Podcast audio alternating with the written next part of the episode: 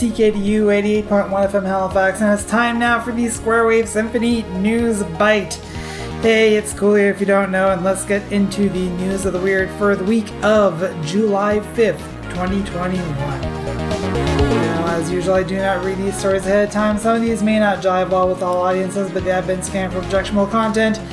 Uh, this usually runs about 13 to 15 minutes, so take that as you. Our lead story for this week, and we're starting right off with it. We're just gonna go directly into awesome. In 1961, when she was 10 years old, Gwen Goldman sent a letter to New York uh, Yankees general manager Roy Hamey offering her services as a Batgirl. Batgirl, no, no, no, no, no. Um, Hamey responded, In a game dominated by men, a young lady such as yourself would feel out of place in a dugout. Goldman kept the letter from Hamey on her bulletin board for the next 60 years, and her daughter recently forwarded, forwarded it to current general manager Brian Cashman. On June 28, United Press International reported Goldman was invited to Yankee Stadium to fulfill her dream. Uh, her visit included a tour of the clubhouse, meet and greet with players and coaches, and photos with umpires. Plus, she got to throw out the first pitch wearing a full pinstripe Yankees uniform. 60 years thinking about it, and here it is, Goldman said.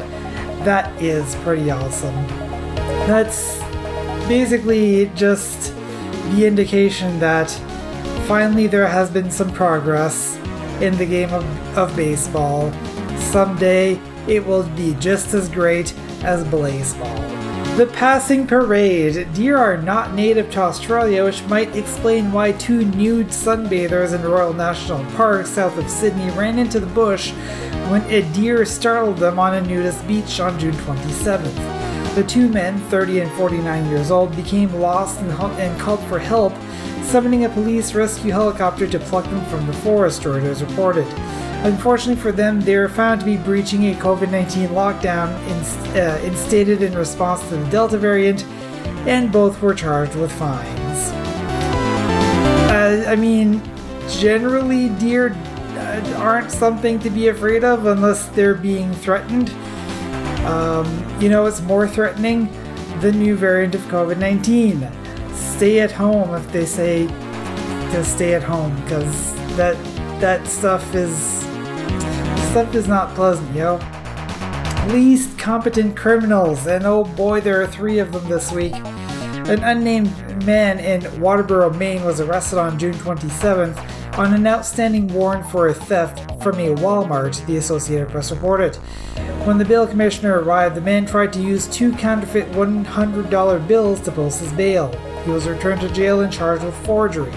Reportedly, he was able to meet bail with legitimate bills later that day and is scheduled to be in court on August 4th. You really think that was gonna work? I mean, you you've been caught for stealing. Who's gonna put it past you to use counterfeit bills as well? Maybe use those counterfeit bills to steal something, I don't even know. Anyway. Here's another one in Gillette, Wyoming. a 62 year old man called the Campbell County Sheriff's Office on June 24th to ask why he hadn't been arrested the day before when officers raided his home. Under Sheriff Quentin Reynolds asked him why he ought to be arrested, and the man admitted that he had used methamphetamine, which might shed light on the fact that his house was never uh, was never raided, and there had been no plans to arrest him. He also told officers that 10 men were following him, the Associated Press reported. Deputies caught up with him as he was driving and arrested him for driving under the influence of a controlled substance. I, I don't know if that was the correct procedure, considering that he admitted to using the drug, um, you know, without actually being investigated like he thought he was maybe the correct way to proceed is, you know, uh, just clean them out instead of uh, this. Anyway, I'm good at words sometimes. Now is not one of those times. Vincent Vinnie Marks, 27 of Plaquemine, Louisiana, picked the wrong guy to pull over as he impersonated a police officer on June 10th. Law and Crime reported that an off duty sheriff's deputy was driving that day when the vehicle behind him began, quote, flashing his headlights continuously. The deputy pulled into a convenience store parking lot, followed by Marks, who his car, presented a badge, and reported himself and represented himself as being a police officer. Unfortunately, the off-duty officer recognized Marks from a domestic incident that he had responded to earlier in the year. The Assumption Parish, uh, Parish Sheriff's Office launched an investigation, and Marks was arrested on June 28th for false impersonation of a peace officer. A lot to uh, lot that could be unpacked there, but I think I'll just move on to something that might give you an extreme reaction. Um, before I have an extreme reaction. A couple in Sheffield, United Kingdom, have taken drastic measures over their neighbor's tree, which sits right on, on the property line and overhangs their driveway. Bharat Mistry, 56, the tree's owner, told the BBC that his neighbor had been complaining for some time about the tree home to nesting pigeons that relieved themselves on the driveway in cars. First, the angry neighbor asked Mistry to remove the tree altogether. Mistry suggested trimming and installing netting to keep the birds out, but the neighbor called in his own tree surgeon who completely removed the side of the canopy that was hanging over the drive. It looks awful, said Brian Parks, who lives nearby. It's done, you can't undo it. Yeah, I would think that having just kind of half of a tree in your yard is it looks a lot more awkward than just not having a tree there. Um, personally, I would just rather have the tree and deal with the pigeons some other way, preferably peaceably. Um, our next story, surprise! Our next story, uh, yes, our next story, surprise. Uh, Colin Steer, 70 of Plymouth, United Kingdom, was uh, replacing some floor joists in the home he and his wife bought in 1988 when he noticed a dip in the floor near the bay window in the living room. I immediately thought someone must have buried someone uh, under there or that we had a sinkhole, Steer told Mirror. Instead, he found the well. Since then, Steer had been digging down into the well, having cleared about 17 feet of debris from it, including a sword he believes could date to medieval times. While the home was constructed in 1895, Steer be- uh, believes the well may be 500 years old. At the bottom of the well is about 4 feet of water, Steer said, which he has sampled and deemed crystal clear. He hopes to dig down another several feet and then extend the structure up into the living room and use it as a coffee table.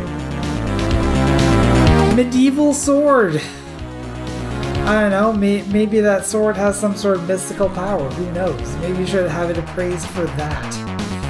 Um, I mean, I have my doubts. But this is a whole, wi- a whole wild world. You never know.